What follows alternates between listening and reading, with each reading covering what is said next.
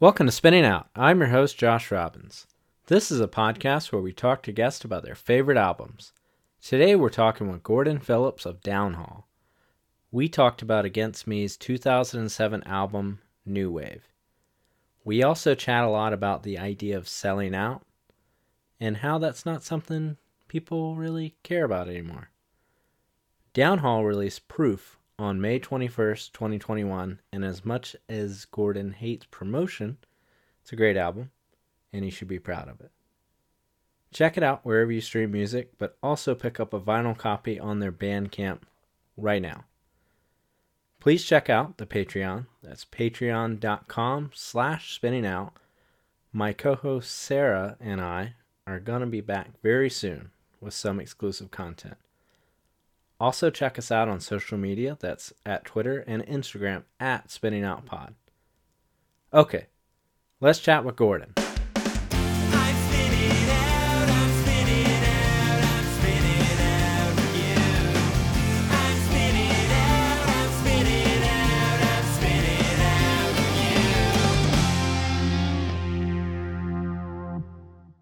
Hey Gordon, how's it going? I can't complain. Thanks for having me on your podcast. So today we're talking about Against Me's fourth album, New Wave, that came out in 2007 on Sire Records. Uh, it was produced by Butch Vig, and it was number 57 on Billboard 200. And what I'll ask is, when was the first time you heard this record, or just Against Me? Great question. Um. I first heard this record, so I was along for the press cycle in this record. So I heard the singles, and I this is back when records leaked, um, and I heard it when it leaked, which was just sometime during the press cycle and before it came out. Um, so it would have been somewhere in the weeks or months before the release date. When I first heard Against Me, I got into Against Me after searching for a former clarity and before a New Wave. So I got into Against Me, I guess, the third time they've been accused of being sellouts. It was like the, the third time people were mad at them. Um, but it was the big one. It was the big the big condemnation. Yeah, I mean, I feel like I'm jumping way ahead, but I was just I kept thinking about that idea of being called a sellout and like if it really exists anymore, like what would someone have to do nowadays to be considered a sellout by their peers? It's so funny because like now when people sign to big labels or labels that are like imprints of majors, like people are stoked on it, and there's no like uh, Turnstile comes mm-hmm. to mind. You know, Roadrunner is owned by um, Warner Music Group, so like for all intents and purposes, Turnstile is on a major label, yeah. and so is Angel Dust. You know, and like I don't think anybody is holding against those bands the resources that come with being on the label they're on. Um, but this was at a time where, if you read Laura Jane Grace's book, and I'll probably talk about the book a lot during this call, um, she got a check for uh, $1.2 million mm. and like walked into the bank and deposited a check for $1.2 million. like, that is so different than Turnstile getting to spend I don't know, what, three or four weeks with Will Yip and Conshohocken when they signed their major label deal. I mean, so if you're a punk and you hold yourself to this ethos, they are very different things to be mad at. They just look very different because a, a, you know a band like Turnstile signing to a major is such a different thing than getting handed a check for 1.2 million dollars. Like and then walking into your bank and depositing it. Like not cutting up a million ways and, and like, putting that account, putting that check in her bank account. Mm, that's so. Does it specify that that 1.2 million dollars was just for Laura Jane Grace? No, it, it's for the okay, band. That makes sense. Um, I was like, what? but but they you know it's it's just a crazy difference Yeah. because against me as far as i know and as evinced by it being the last chapter of uh, dan Ozzi's book they were probably the last band i can think of to bear the brunt of that. They were the tail end of the cd era where bands were still selling hundreds of thousands of cds you know successful bands were. Um, and then 08, 09 is when piracy really, like, at least in my head, uprooted kind of everything. Yeah, I remember it being like a big discussion around that time. It was it feels so silly in hindsight, but I don't know I I I was telling you when we picked this, I was like I, I really am not sure like why I kind of fell off because I spent a lot of time listening to like reinventing Axl Rose and uh, as the Eternal Cowboy, but then for some reason just fell off.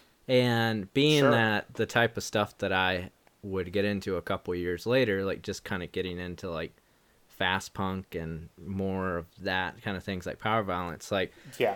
I Yeah. assume uh, that I was kind of wrapped up in the idea that Against Me were sellouts too, which feels like so silly in a way that I can't identify with that person.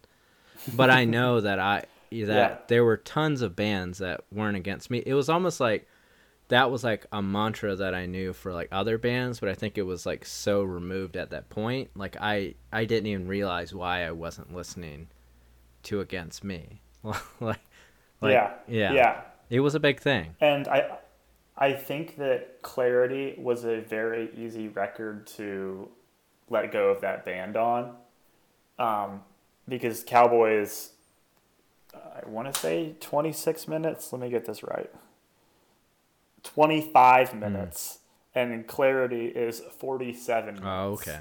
Yeah. So I mean, it, it's like a pretty easy point for you to be like, I am not really listening to Against Me anymore because at that age, like, you're a punk, you're a teenager, you don't want to hear a 47 minute album of anything. Yeah. You yeah, like- what's but this one is 33 minutes and That's yeah, right. and that was kind of surprising because knowing that it's their Sire Records, you know, major label de- debut, that I would have assumed that they kind of put a, you know, put everything into it because a lot that's everyone's story. Yeah. you know this is this is the Sure. time frame where you write the hour long record because you just have infinite amount of weeks with butch vig you know but it's it's Yeah. one of the well they have more concise records but for what they're given it's a very concise record Yeah. Yeah. And, um, well, the next one, also with Butch Vig, also on Sire, 50 minutes, you know, and, and, and to your point. Um, but one of the and the thing about new wave and actually against me kind of generally is that new wave had something like six or seven b-sides like songs that were tracked during the session fully tracked mixed you know and released as b-sides for seven inch singles and then put on like a new wave b-sides release. Um, so it's like they i want to say maybe the total was 20 that they came to the studio with and then recorded maybe 16 or 17 and then maybe three or four didn't end up getting like fully tracked or mixed or something like that is the story. But um, i think one of the strengths of the album is its brevity and the fact that like you know laura jane grace has got songs like she's got songs you know as, as she's got as many songs as a day is long. She can keep going and going and going. Um, but I think the songs on here, with like maybe one exception or two exceptions, are just like so good together and so like focused.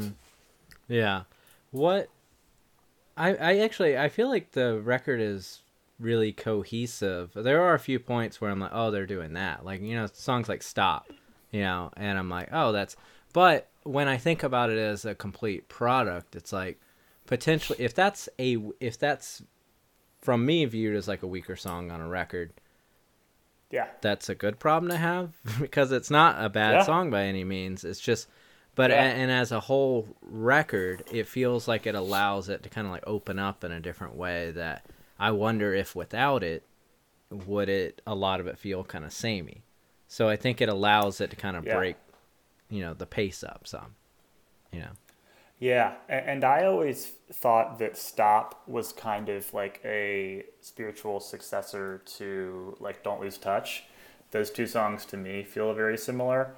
Um, and I think Don't Lose Touch is kind of like in the same position in clarity in that it's kind of like a, a pace change, an offset, like a straight up and down, you know, you're on the upbeat on the and um, and I think that Stop was like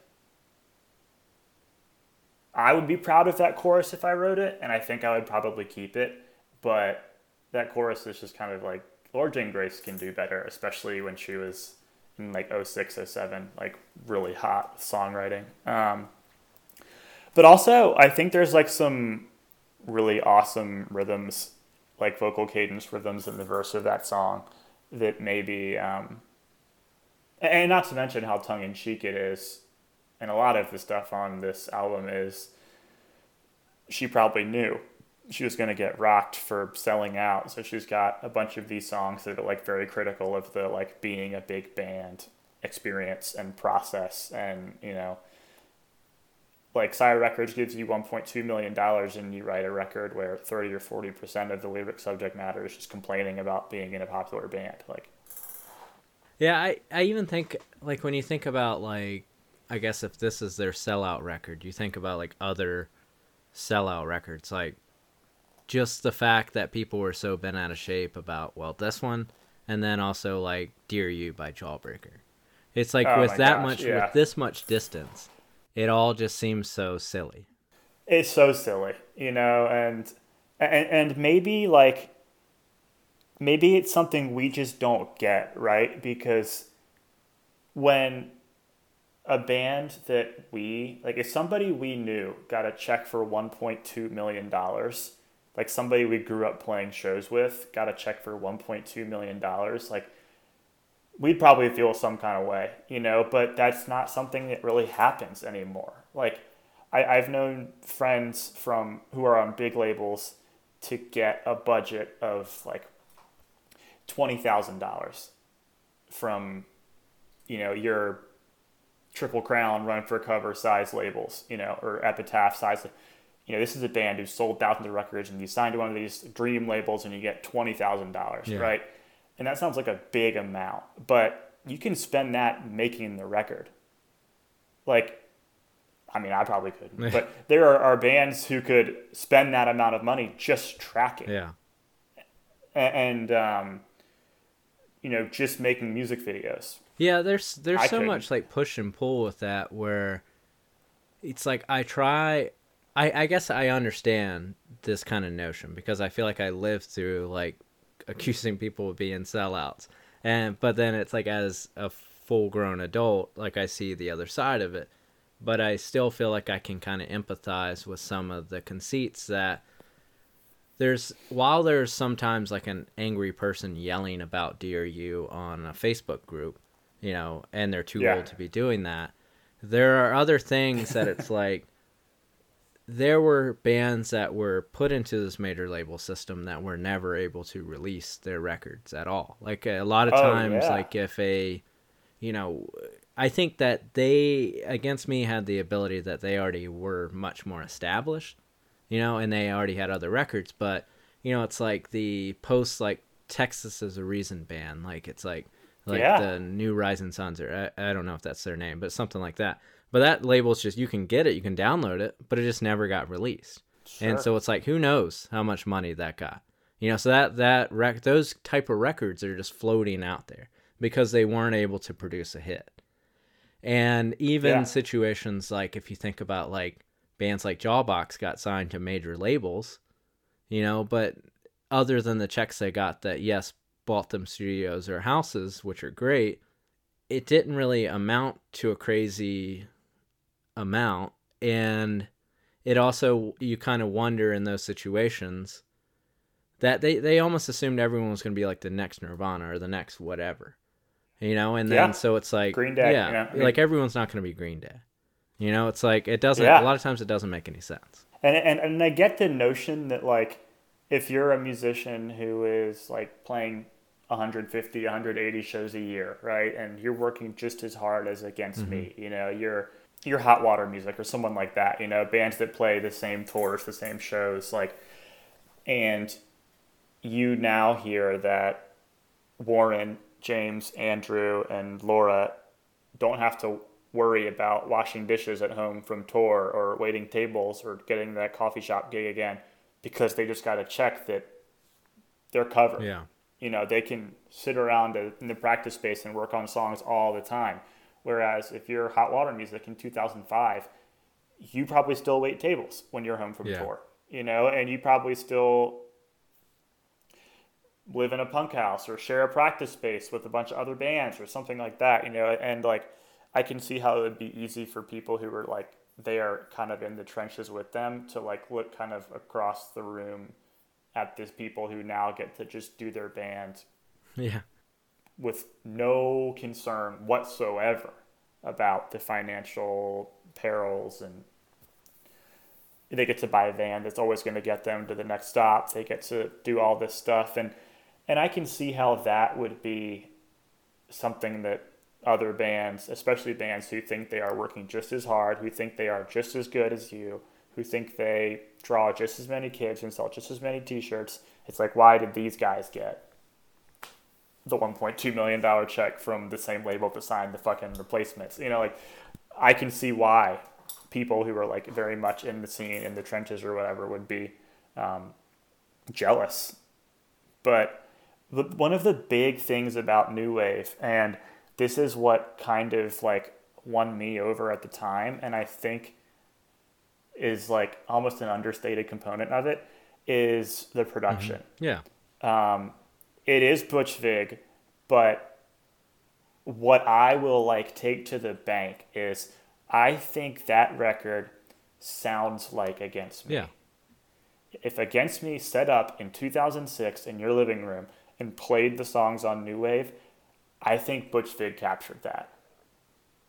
And because we all know what Butch Vig can do when he's not trying to do that, right? We've all heard Nevermind. I think of even, I don't know how much time he's done with this record, but the very next Against Me record, which Butch Vig also did, is huge. It sounds, I mean, it, it's like, it's, it's the Nevermind sound. It's walls of guitars, and they're trying to have a hit, and it's mastered. You know, the, the dynamic range of that next record is here. Yeah. Whereas New Wave, I think, is like a pretty faithful depiction of what that band sounded like at that time. And that's why I, as a 15, 16 year old self identifying punk, was able to be like, you know what? Like, I really like this record and I really like these songs, and it doesn't sound like the radio to me. It doesn't sound like um, turning on for me it was XL XL 102 it doesn't sound like that to me Did Did you have in your ear anyone telling you like, "Oh, this band's a sellout," or did that kind of miss you? I definitely did I had um, I grew up maybe like 45 minutes from DC so the like runoff from like the Dischord records Fugazi kind of like mindset was like very big with my friends and with the college kids that we thought were really cool. Um, that was very much like the ethos of like our local all ages shows was like very informed by like DIY's become such a four letter word, but like actual DIY, like what you Yeah. and I think of DIY as spray painting CDs in the garage, you know, like what DIY actually meaning do it yourself, right? That is like the ethos that was kind of passed down from the people who put on the shows we grew up at- attending, my friends and I. And also, I that was like kind of like for me, maybe like 2006, 2007, 2008 was the start of really interacting with music on the internet. Um, I was a punknews.org guy um, and you know, like so many bands I loved, I just discovered from clicking links on punknews.org. Um, so the, the the party lines on that website were very much like you know yeah. against me sold out kind of thing. Like there would be an against me post and it, the comments would just you know go and go and go.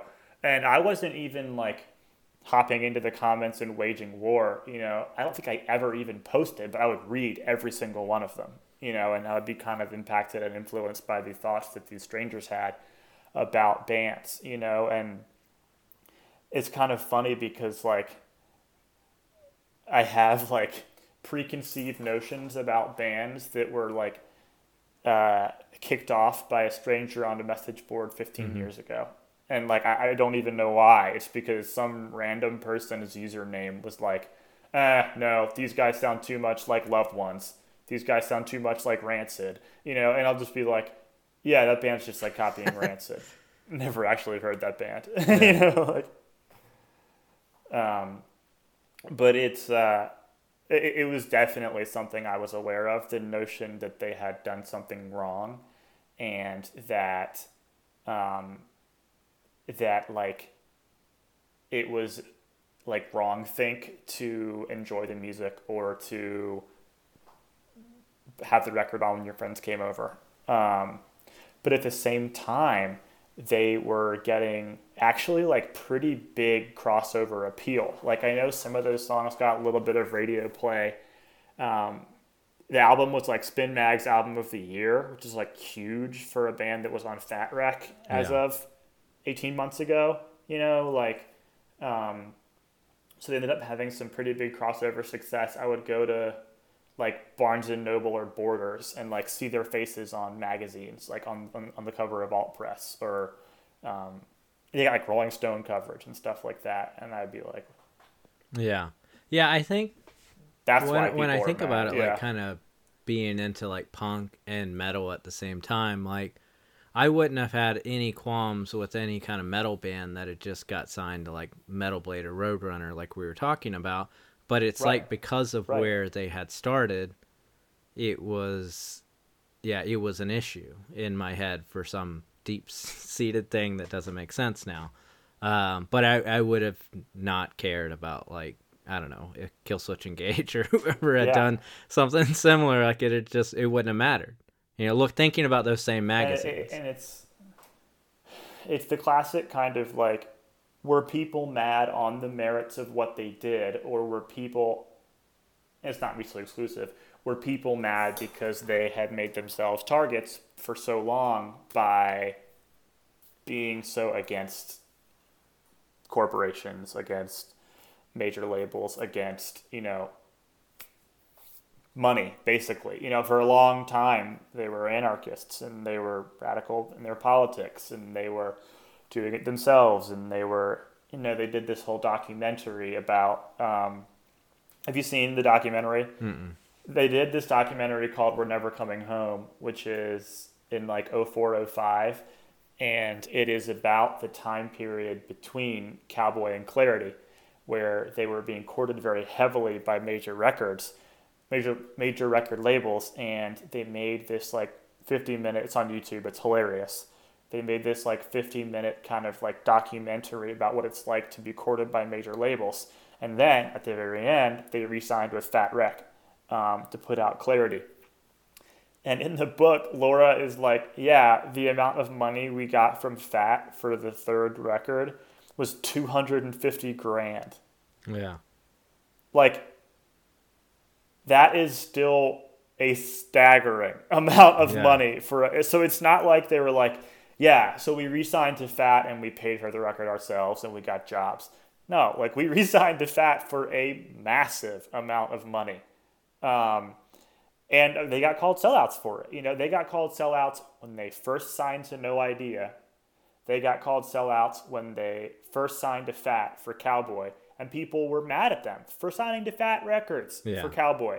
And then it really all the wheels fell off when they went with Sire. But um, so I think they might not only have been people been mad at them from like a punk standpoint, but I think people were mad at them specifically because of the positions they'd taken just historically about punk, about labels, things like that. Yeah, and I guess like thinking about you again with it. So I guess you were kind of like soaking it in, but you were still like enjoying the record. Like it didn't. Yeah. It didn't Yeah. like maybe you were like, well, but I like it. You know, I'm not sure if it went further than that because Yeah. I mean I had the same things. It was like they tell me Green Day is you know bad, but I like this album. You know, so it's Yeah, like I'll just yeah. listen to it on my own. Yeah, I'll, I'll have it. And it was a point where I never had MySpace. My first social media was, um, I think I had, I was late to Facebook. My, I, I, I got Facebook and Twitter around the same time, early for Twitter. Um, but so there was no aspect of listening to music that was sharing or like performative for me at this point. I was posting like a five by five. You know, I wasn't scrobbling on Last FM yet. I was just listening to my music. Um, there was no like trying to look cool by letting people know what I was listening to, other than T-shirts that you wear to school. Yeah. But um, so I was listening to Against Me's New Wave record a ton, all the time. I was listening to it um, because there was no way anybody could find out and make fun of me, be mad at me. Yeah. Do you think that there would have been people like in your uh, friend group that would have? totally, yeah. Okay. There have been people who would have been like, "Oh, those guys are sellouts. You should be listening to X, Y, Z you know, Yeah. instead." Um, and I didn't feel any shame, but I did know that what I was doing was uh, punk wrong. Yeah. Yeah, that's always been like a struggle for me. Not that it was like I felt like it's like I ident- I identified as a punk, but I knew that I wasn't that all the time. you know, it's like I felt like I Yeah. cuz it's like you hang out with people that it's like you feel like that's their personality all day day in day out. Yeah. You know? So Yeah. so it's exhausting. You guys are punk for breakfast? like, no. I support major corporations every morning for breakfast. Yeah, Like, I remember. yeah, I remember. Um, like I was in like a fast punk band, and the two members of it, and then like someone that was in like we shared a practice space with these people. They would talk about how against me were like sellouts all the time, and I think that's where some of this was just like in my Yeah. head with it. And then I remember we went to go see um, this band Rambo uh, for their last show in Philadelphia, and uh, Drop Dead played, and Drop Dead had a just like they were talking before a song, and he was talking about how you can't. It's like you shouldn't consider like if you're vegan, if you're straight edge, and uh, you know, or like if you're consider yourself a punk, but you like smoke cigarettes, you're supporting big corporations. But these people that were in the car with us, they would talk about like how against me were sellouts and talk about not supporting corporations. But I remember the conversation then because both of them smoked was, well, it's punk if I smoke because he tells me I shouldn't. And then it was like, oh, you don't really have any morals. Like you can Yeah. you can It's just- say you can say that he is correct, but just choose not to do it. yeah. Hey, Yeah, it's like I'm not I'm not, gonna. I'm not perfect, man. yeah, it's it is a big corporation, and you are Yeah. adding to yeah.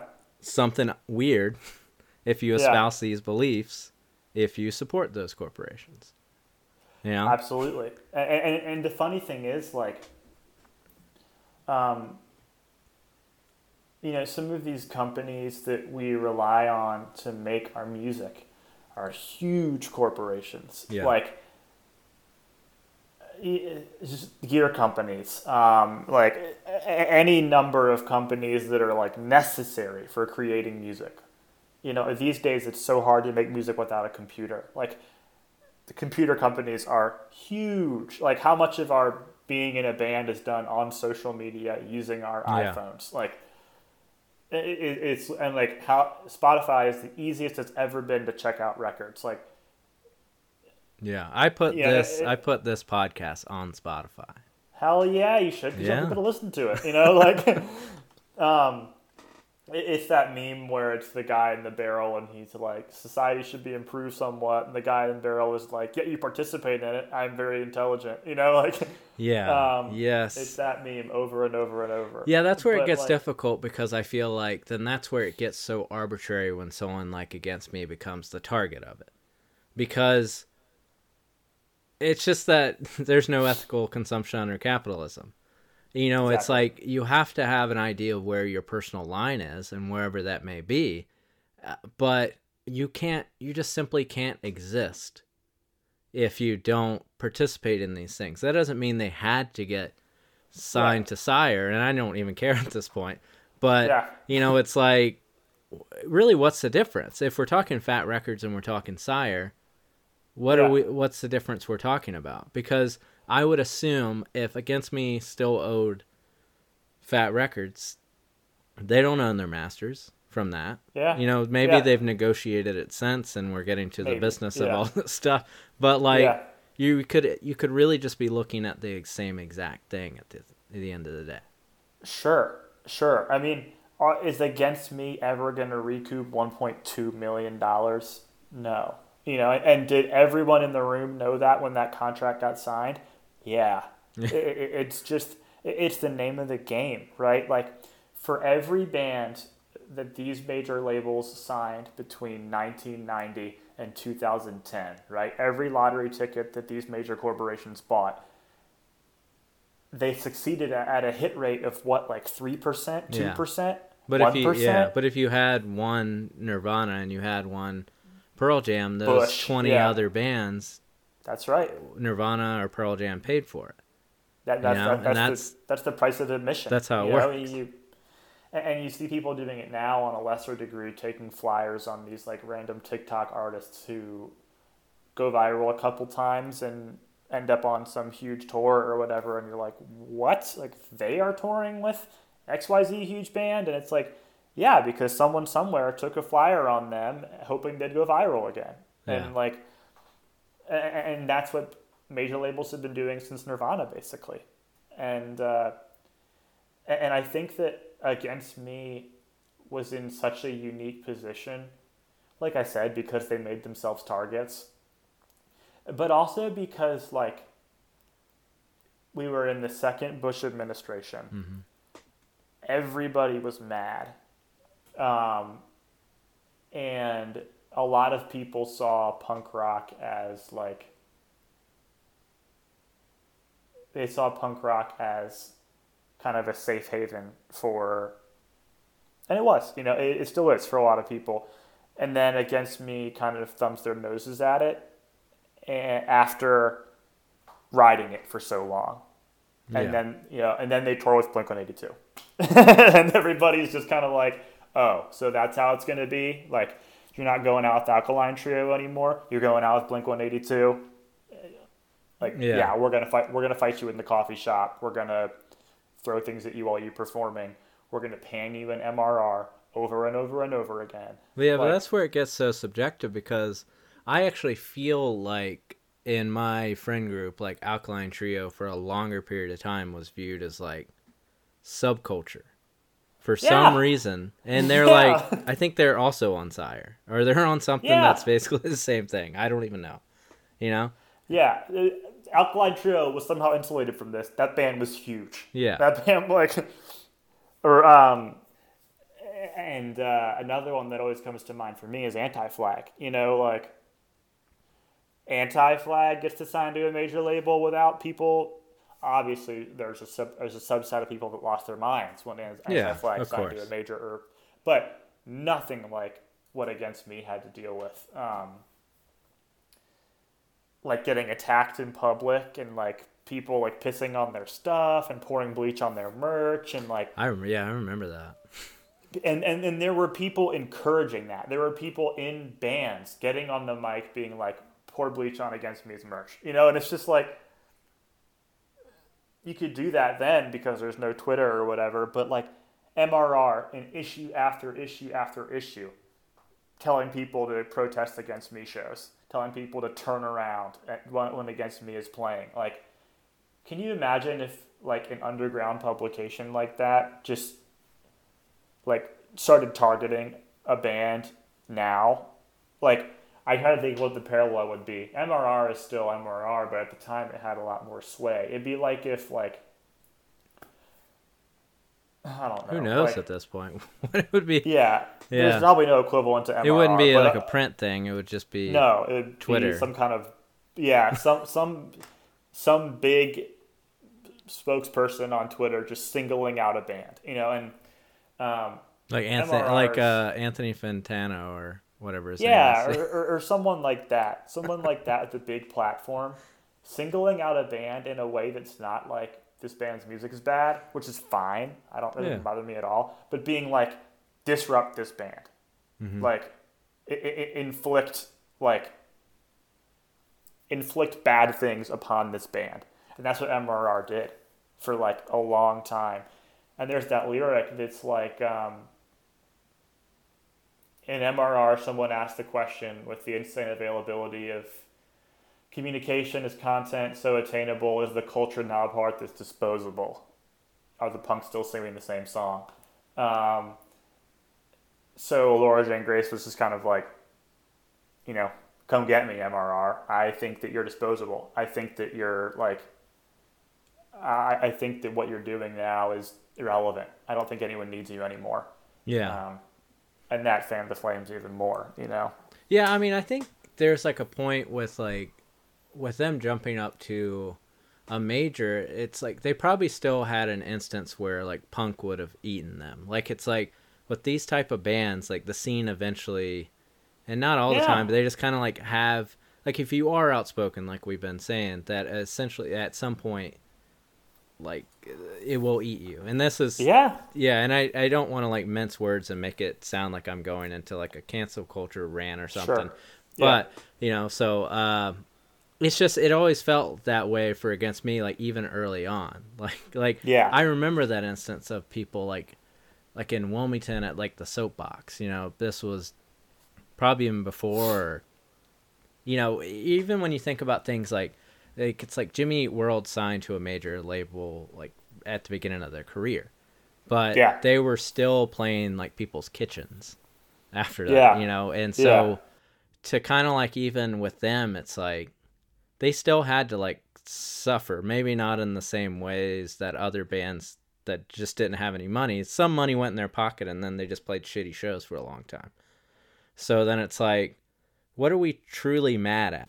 Yeah. And like Laura Jane Grace is going through like, you know, borderline suicidal because of the gender dysphoria that she's experiencing at the time, right? And like going through this crazy, crazy life stages and like, and then at the same time, people are targeting against me for being sellouts, right? So like against me getting a huge check from Sire Records, like did not make Laura Jane Grace's ride a smooth one. You know, like she went through stuff that like uh, it, it, no amount of money could have mitigated or like insulated her from. Um, and, and it's funny because a lot of how she kind of handled it was like, what you don't understand is this is the third time this has happened.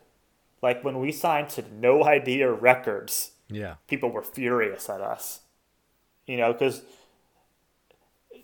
we were supposed to apparently um, labor in obscurity for years and years and years. We weren't supposed to sign to No Idea Records. And then after Axl Rose, we signed to Fat, and people are furious at us again. Like, Fat Records in 2002 wasn't making anybody rich. um, you know, three or four years later, when you get the $250,000 check for Clarity, that's a little different. But when you think about the amount of money that $250,000 is at that time, um, there's a song where she rattles it all out, you know, 10% to le- 5% to management, 10% to legal representation, da da da da. Like, that check's getting cut down a lot. And eventually, the four of you spend the money to go record with Jay Robbins, and then, like, that $250,000 check they got from Fat Records probably did not go all that far. But the 1.2 million check That probably went pretty far. yeah. I would, I would have to guess that went pretty far. Yeah. Do you think that there are well, I know there are people maybe that are of a certain age that still think this way, but do you think like younger generations still process things in this way? Does like being punk in this fashion still exist? I'm inclined to say no. um, I, I think that in kind of like the TikTok generation, like it's about flexing. Mm-hmm.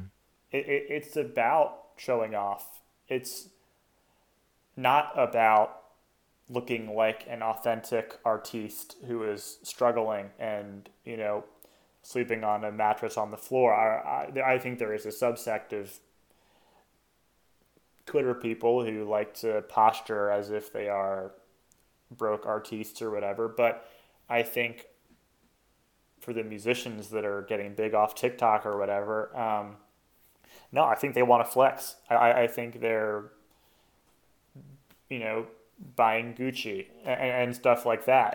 The Gucci belt was like the best selling accessory for two years in a row or something like that.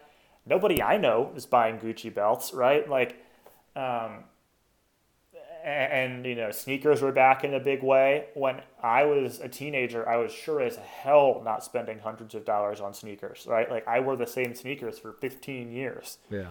Um, but I, I just think that it's I think that the people who are trying to, I think the mainstream is oriented toward flexing.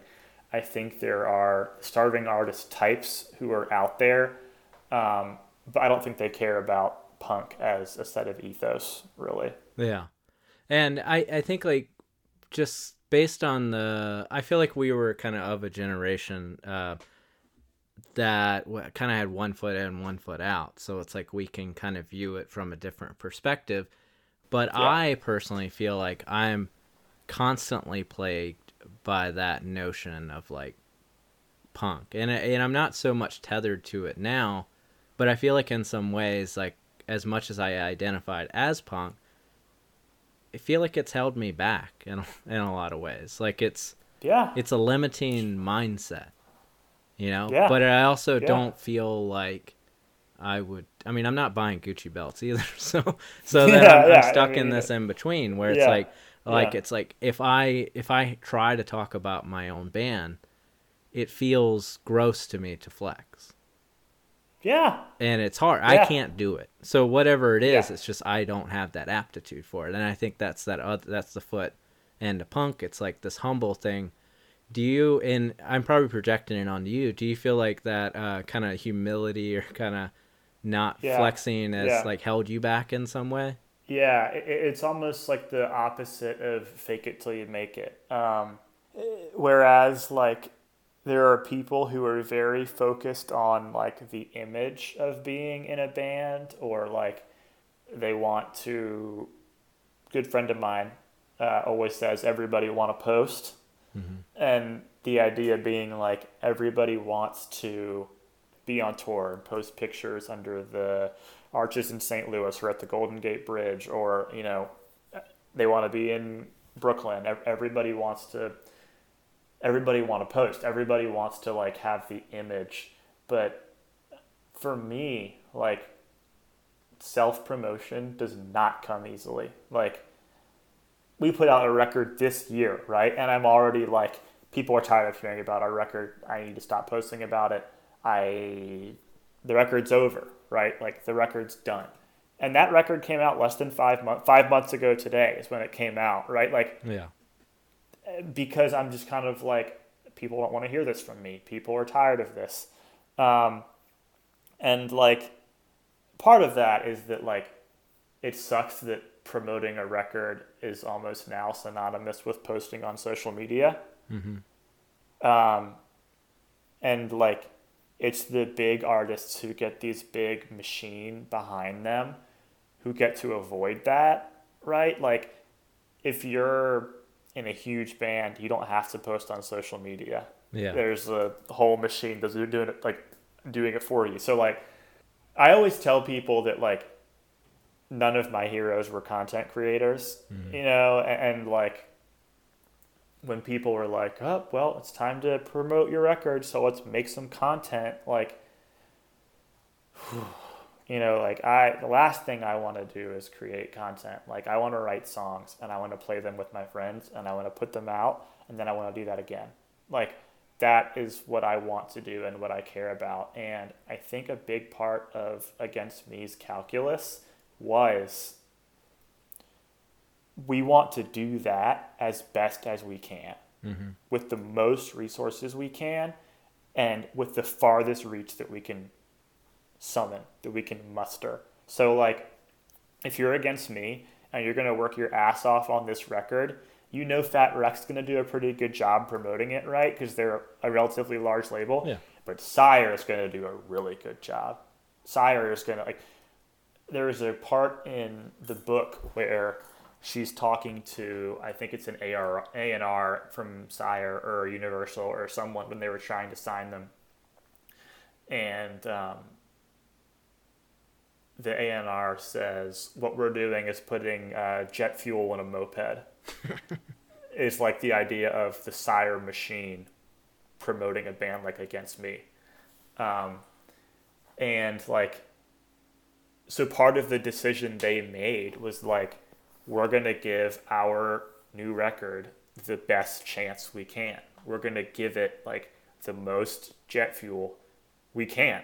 And um, it reached a ton of new listeners. And they got to go on some crazy tours and they got to spin mag. Like, how many Fat Wreck albums end up in Spin Mag? You know, like it, it's a question that answers itself. Like, I, and I think what they did was, I think it, I think it stands up. Like I don't know what that um, record would have sounded like without uh, Butch Vig producing it.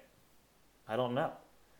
Like Cowboy and Clarity both sound the way they do um, because they were not Sire Records budgets, and it, it, it's just like the, the things that are good about New Wave to me are also a product of being on Sire.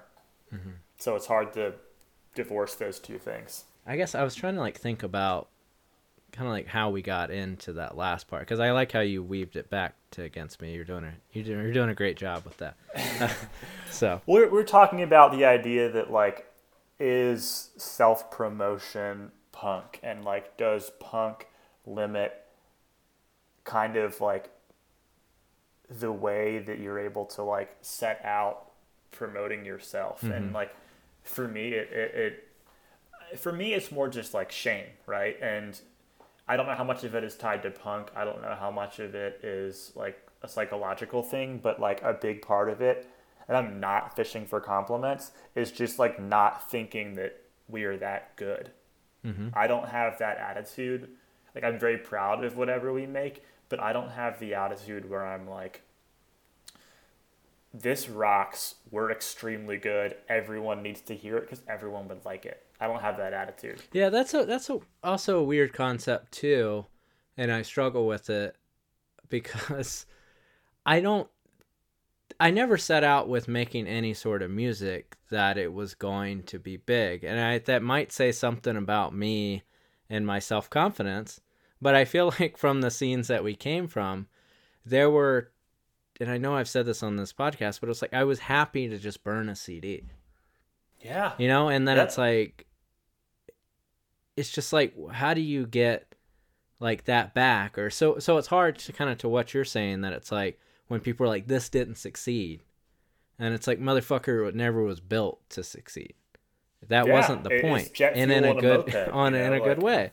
And but even sometimes it's like so yeah the jet fuel on a, a moped thing it's like it makes me think like against me is a great band i i really like this record and i'm glad that you Yeah. brought it to me because it feels like just like this is just Yeah. a great rock Yeah. record yeah but when you think about like any of our like friends bands you know yourself included it's like i feel like any major label or bigger label could do whatever magic they they they do to any of my friends bands and they could succeed you know if if sort of the magic in the ethers. but talent wise that I think what I'm getting at is just like the idea that people go because something was successful, it is good. And it's like Yeah. there are times where there's lots of like no one would ever say that about like lungfish. Like no one would ever say that about like other bands on Dischord. Like no one or like how big were some of these like Yeah. you know emo ba- like how big was Braid? But Braid is Yeah. good. But I don't know how many units they moved, you know? yeah. Or you know, we could like list bands forever. It's like Yeah. it's like more listeners a month or more units sold doesn't always equate to like good. It does. It's not that it doesn't, No, uh, yeah. because this yeah. is a good record, but Yeah. there's not always a one to one. Yeah, and, for me, it's always the one that I always come back to um, is John Kay, John K. Sampson. Yeah, If there was justice, he would be huge. You know, like I don't know someone that's heard his music and been like, eh. Like if you hear a song that John K. Sampson wrote, like his songs are good songs. Some of the best songs you'll hear. He is just good. Like straight up, he is good. But he never enjoyed, you know, commercial mainstream success at the rate you'd think he would. You know, like his monthly listeners get dwarfed by flavors of the week and by algorithm bands and by you know TikTok artists and things like that. Like, and it, it's part of it. It's like, man, there's no justice. This sucks. Part of it is like, take comfort in what you're doing because there are people who are like greats that are not that never get their due. yeah. You know, I mean, that's a, Molina. that's a great way to put it because it's like, because it's like I struggle and I don't want it to sound like negative, but it's like I listen to tons of things that don't have whatever amount, and I don't need that for it to co-sign for me to listen to it. exactly. You know, and it's like, So why should your music be held to a different standard than that? yeah, and it's like and part of it i think is like a byproduct of the spotify era. Like monthly listeners is something that is fascinating from like a purely intellectual standpoint but like crushing from like a self-worth artist's perspective. Like it is intellectually extremely cool that we can compare Fugazi to Drake. You know, like, But that's or, that's like- where it's funny. Like it's like Fugazi should never have been compared to Drake, and that's to no discredit of Drake. yeah, or, or like, or, or like these legacy bands, right? Like, how much bigger is the Foo Fighters than Rancid, or like, how does the Offspring stack up against Big Thief? You know, like, Spotify is the, to my knowledge, the only time that the casual listener is able to one to one compare bands across generations, across genres, across, you know, like scenes and sub scenes. And it's a flawed metric for so many reasons, right? There's so many reasons monthly listeners are not an adequate way to like compare a band's popularity at any given time. That conceded. It's fascinating. It really, really is. Um, but it's also super damaging for people who are making music and allowing them to interpret this as comparison. You know, my mom always told me growing up that comparison is the thief of joy, and like it is. And um, like, look at John K. Sampson's monthly listeners. That he is always the one I come back to. That if there were any justice in the world, John K. Sampson would have more monthly listeners. Yeah, I mean, like I, I'm gonna put that on a T-shirt or something like that. I mean, I'd be lying if it if I said like it doesn't bother me at times. You know, Yeah, of course. And Yeah. you know, it's like I'm not saying I'm above it, and I know you aren't either. So just in case anyone had that thought that we're just two aging uh, losers complaining about things. Uh, Yeah. You know, but so right around the time or before the time of like Have Heart were doing their reunions, I remember seeing someone tweet something like they don't have that many monthly listeners. Like it was like Yeah. it was like six thousand or something, whatever the number was. It doesn't matter. Sure, yeah. And they were like, "How is this selling out? Like, what is?"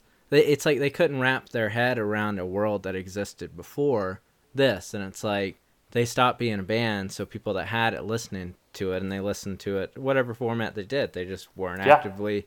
And a lot of times, Yeah. like bands, like we've been on tour. There's a lot of bands that we've played shows with, or we've been those bands. Like we roll up to a spot and you know either no one's there or the band with a lot of monthly listeners. But like you go to like a lot of hardcore shows and they have like 200 monthly listeners, but there'll be like hundreds of kids there or something. Like there's a real world equivalent that doesn't translate if that's the only place you live in. And I think hardcore is specifically like a really good example because like those bands are on labels that do not get Spotify playlist placements as easy as the indie rock labels or like a, a huge band in the hardcore kind of arena could go a whole album cycle without getting a single Spotify playlist, you know, or like not getting a single algorithm bump. Whereas on the other side, some of these like pop rock, indie rock bands will be on eight or nine at any given time, right? And it's just like crazy to behold. Like there were times I would go look at Turnstile's Spotify during their album cycle and they'd be on like no joke, like ten different Spotify playlists. And like I love Turnstile. I think they're an awesome band, but like XYZ band on Triple B, who is a really good band, is not going to get a single one of those playlists just because Triple B or Lockin' Out or you know whoever doesn't have access to that same industry infrastructure that uh, Roadrunner does. Yeah. And like, But it's funny because it's like if I, when I was younger, if I would have had something, because I'm thinking of like specific like triple B bands or something like like bands like Freedom. It's like they have like really overdriven bass and then you know it's kind of blast beady parts, like just a basic put it down to its basic tenets. That's that's not built for playlisting, and that's fine. right? it Yeah. never Yeah. it never was. It never was meant to. Yeah. Anytime I played in a fast punk band, I mean that stuff didn't exist. But you assumed you were playing someone's bathroom or something, you know? yeah.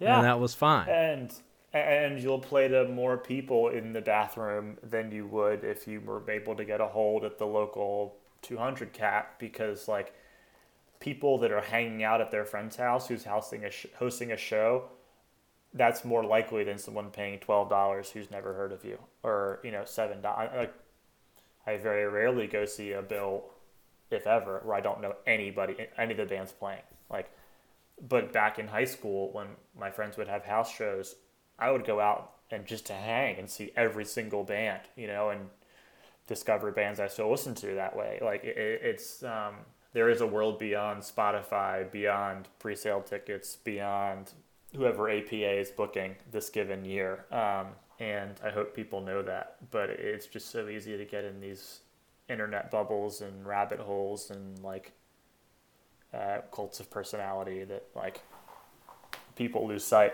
Yeah, and I guess like even thinking about bringing it back to against me, it's like they had an era of time where they were, you know, it was like acoustic guitar and then broken drums. That was like a lot of their early era. Yeah, yeah, know? and it was like squats. you know? Yeah. and then it's funny to think that if someone would ever, I guess I wonder if anyone ever like feels like they didn't earn it.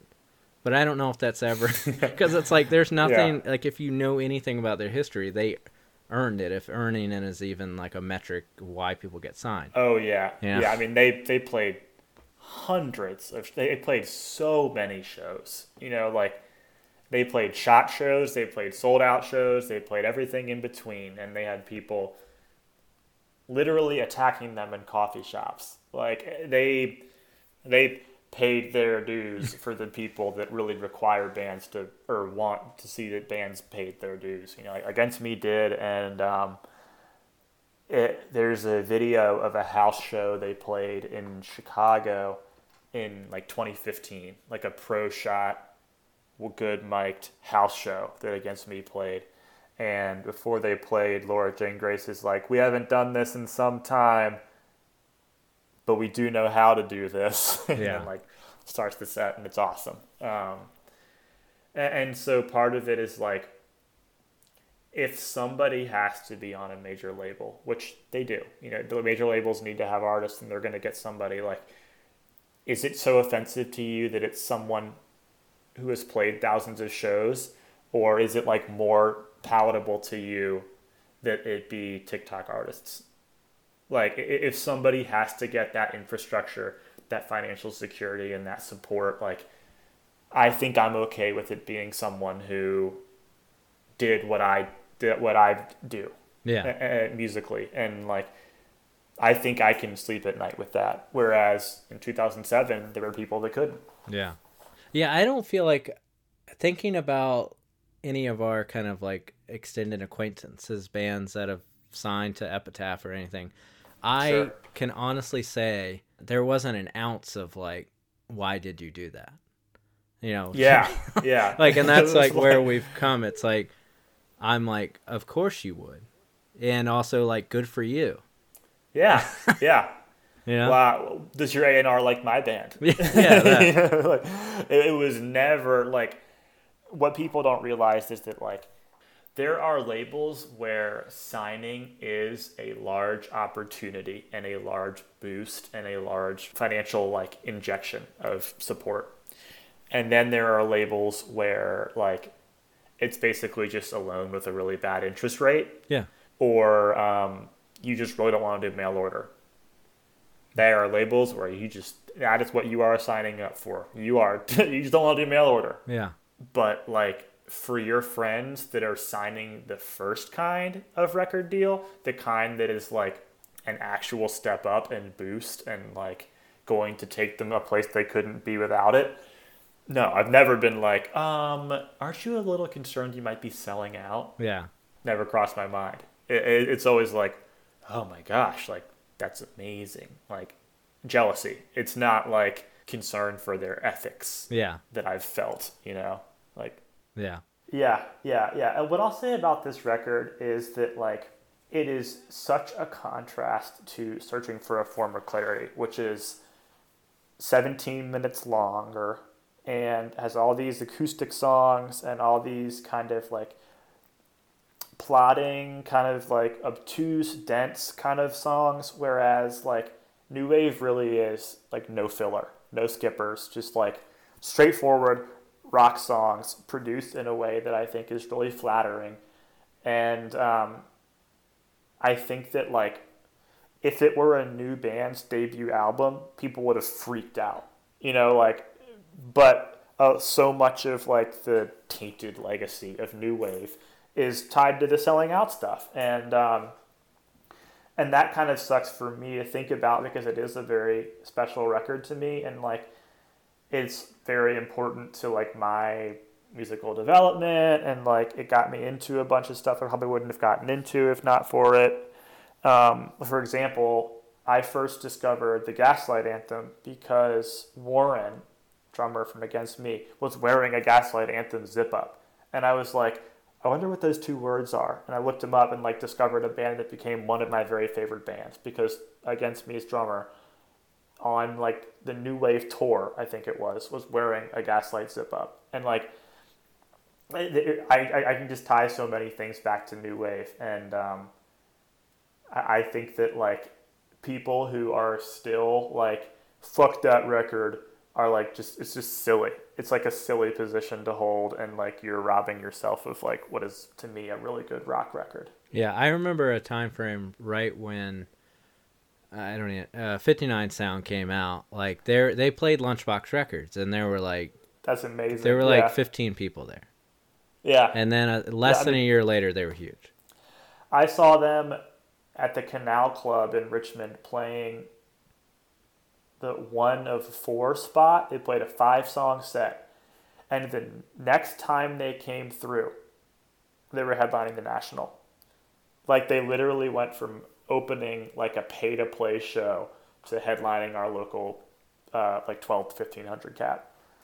Just like straight up, you know, like uh, it was awesome and they deserved it. And that's another podcast for another day. but like, I, I, I think part of and like against me didn't have that you know like against me there it was just a very gradual incline. Like against me was always working and always grinding and like for punk to turn their backs on against me is like for me like super performative because like Yeah. it wasn't tied to their personalities it wasn't tied to the music they were making you'll, you'll meet people that'll tell you it was tied to the music oh that new wave sucks but like if you saw them live it like you wouldn't be able to be like oh this is a new wave song you know it, it, it'd literally be like part of the set it'd Yeah. be the next thing in the set Mm-hmm. and so, like, people that are like, oh, no, I didn't hate against me because I'm posturing. I hate against me because New Wave was bad. And it's just like,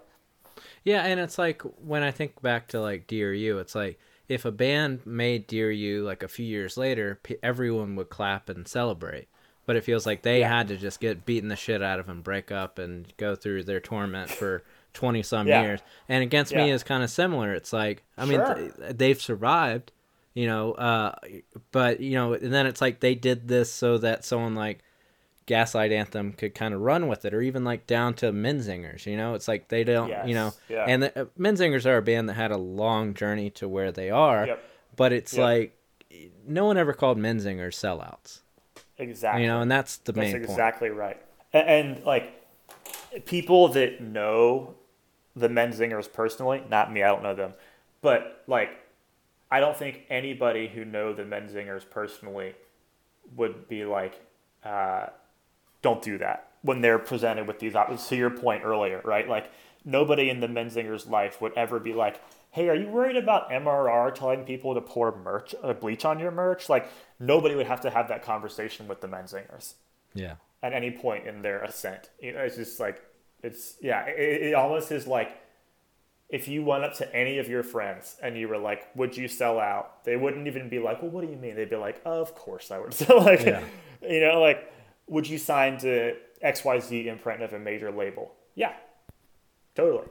I, I don't even care if they own my masters or if I'm locked in for four albums or what. I'll sign right now. I don't care if the con- is- I don't care what the contract says.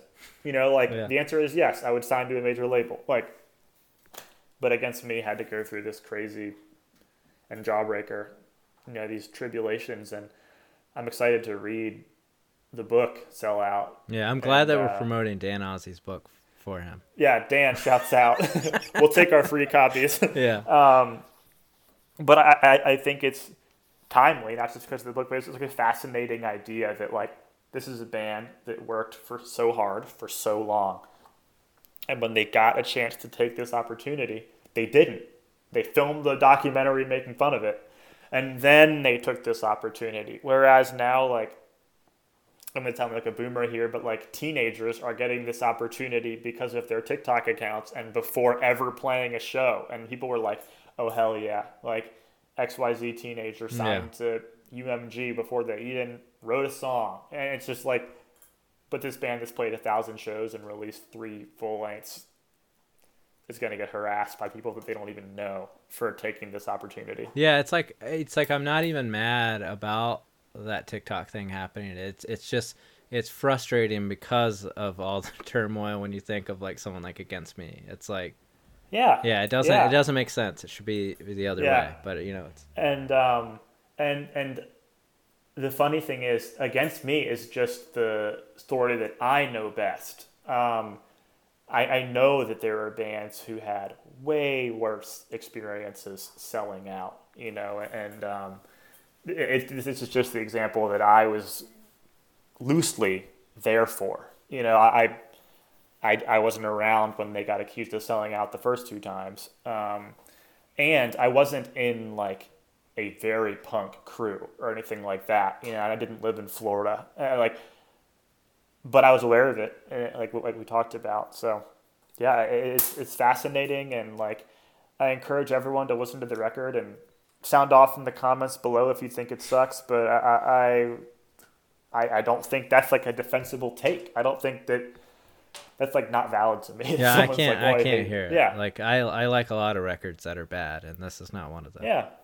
yeah. I mean, it, it, it is good songs, performed well, recorded well, and arranged in a way that is flattering to them. And it has sick album art. Like, I, I don't know what, like, I don't know what more they could have done to make. I think it. I think it's like its legacy is literally just a byproduct of being the last band to sell out. Do you feel like younger people? Do you hear younger people bring up against me as like a reference or at all? No, I I um I think that Laura Jane Grace has relevance as a minor celebrity. Um, you know, having such a public persona and being kind of a not a pundit, but like a big personality, Yeah. capital P personality in music.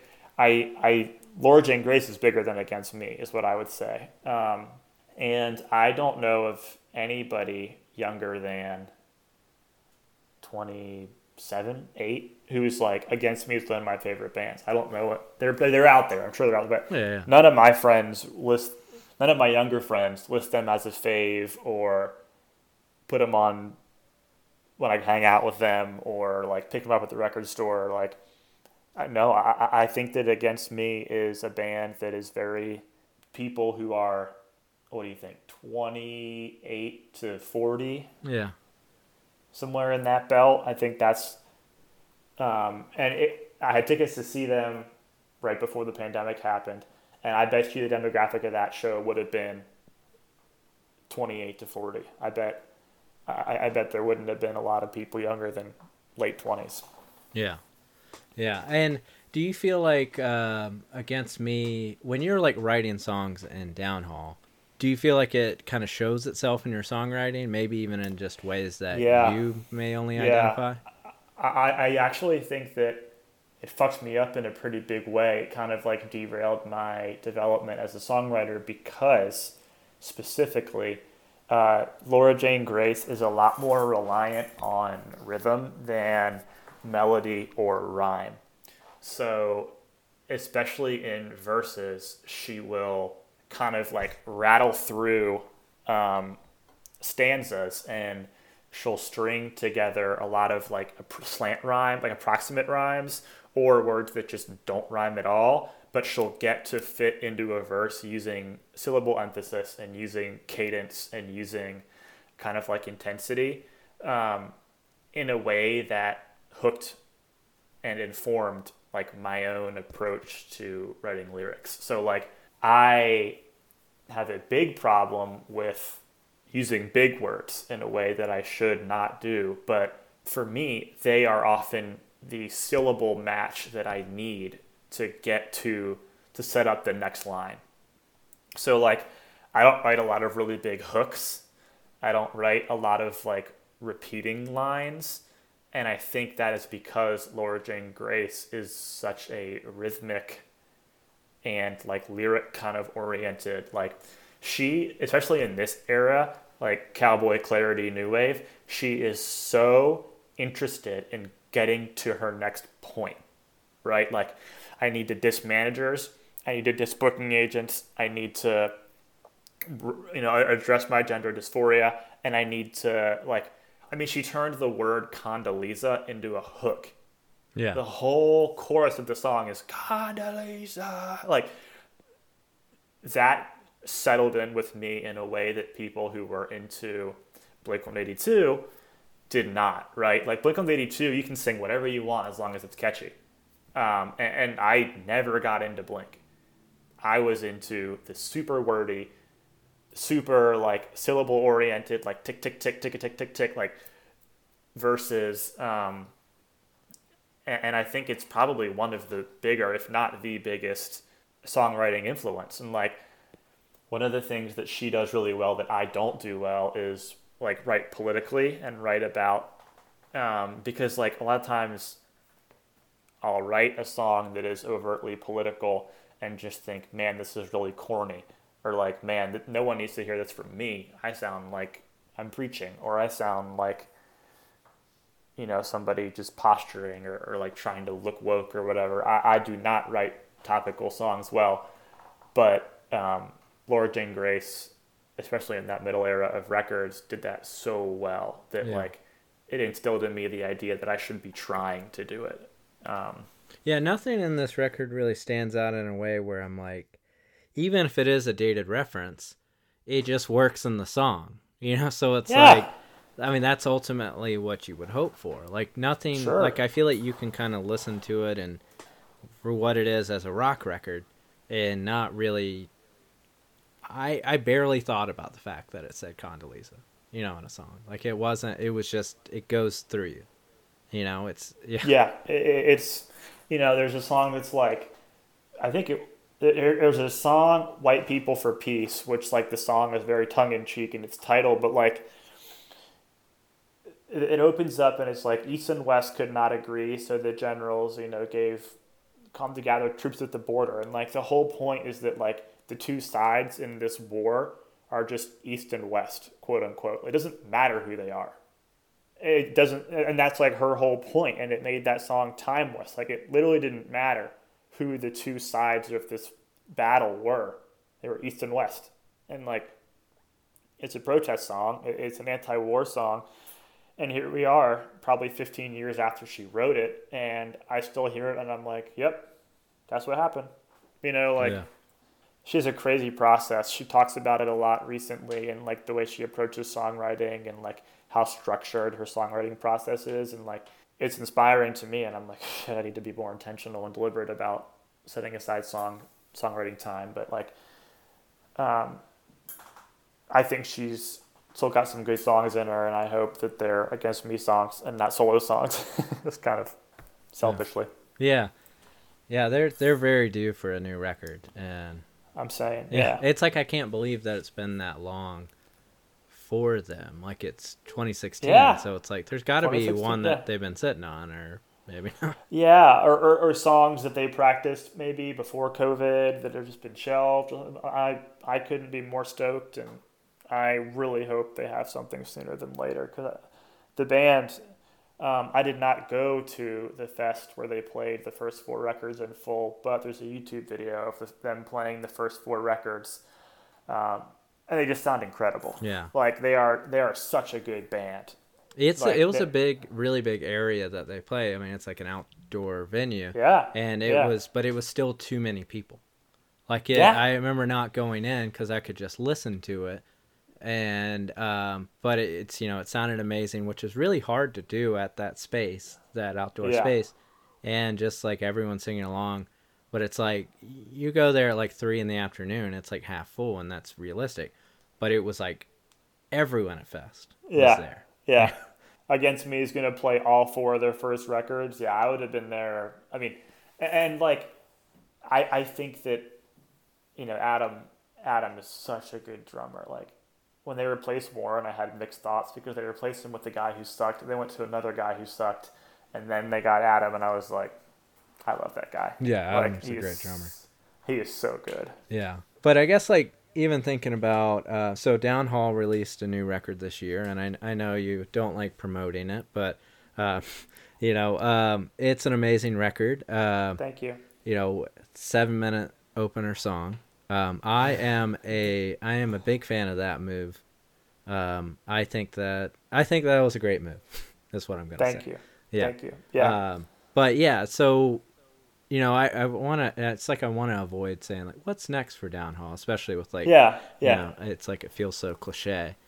Um, No, but I, I think that we're so we didn't play any of those songs live, um, and we have some shows coming up in December, and um, we're going to be able to play them for the first time live, and that is something that is exciting for us. We are practicing them and trying to polish them up in a way that is as flattering as possible, and um, we're excited to get to play them and, and see what happens. You know. Um, beyond that, you know, we've got some new songs we're working on, and I'm not sure whether it will be singles or an EP or we'll just keep saving up toward another LP. But you know, it always. I have this weird like. I have trouble writing new songs when we have unreleased songs. I have to like get the last thing out before I can really start on the new thing so I like didn't have any new songs, and then we put the album out in May, and then I have like these new songs start coming, and I'm like, yeah, it was just like a a log jam from like not getting the record out. So Yeah. Yeah. It, it feels good to be working on new stuff. It feels good to be preparing for shows. Um, and, and honestly, just to meet up and practice feels great. Just meeting up with the guys and playing the songs that we worked really hard on, like, I mean, so much of a band is posting and like thinking about the next thing and trying to like posture and scheme and get it just right, you know, but like at the end of the day, none of that stuff is like why my friends or I do this and like that's important to remember. Like we do this because it is fun and it feels really good and it is a release and like even if we never got another retweet, like they can't take away from us like meeting up in the basement with the amps and like playing the songs. Like there's nothing that, and I feel sorry for people that don't get to experience it because there's nothing better than that for me. Like that for me is what I want to do. Like I don't want to get my picture taken. I don't want to like I I, I just want to turn the amps up with my friends. Like that's that's where it started, and I hope that's like I hope that's something that I'll always get to do. Well, I appreciate you for taking the time to talk with me. It's been amazing, and I appreciate you for kind of making me listen to this record. I, you know, I'm going to listen to it forever now. Good. Good. Yeah.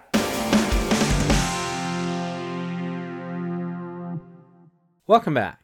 Thanks again to Gordon for coming on the pod. It's great revisiting Against Me and reconnecting as a fan. Also, check out the new Downhaul album wherever you stream or buy music.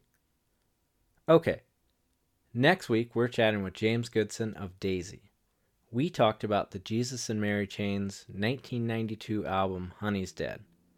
Had a great time catching up with James. Don't forget to check out our Patreon. That's patreon.com slash spinningoutpod and follow us on social media, Twitter and Instagram at spinningoutpod.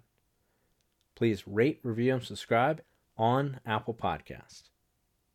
Just a note, next week is my birthday, so maybe say some nice things. Maybe. Thanks as always to Sarah Blumenthal for editing the pod and Pretty Maddie for the theme. See you next week.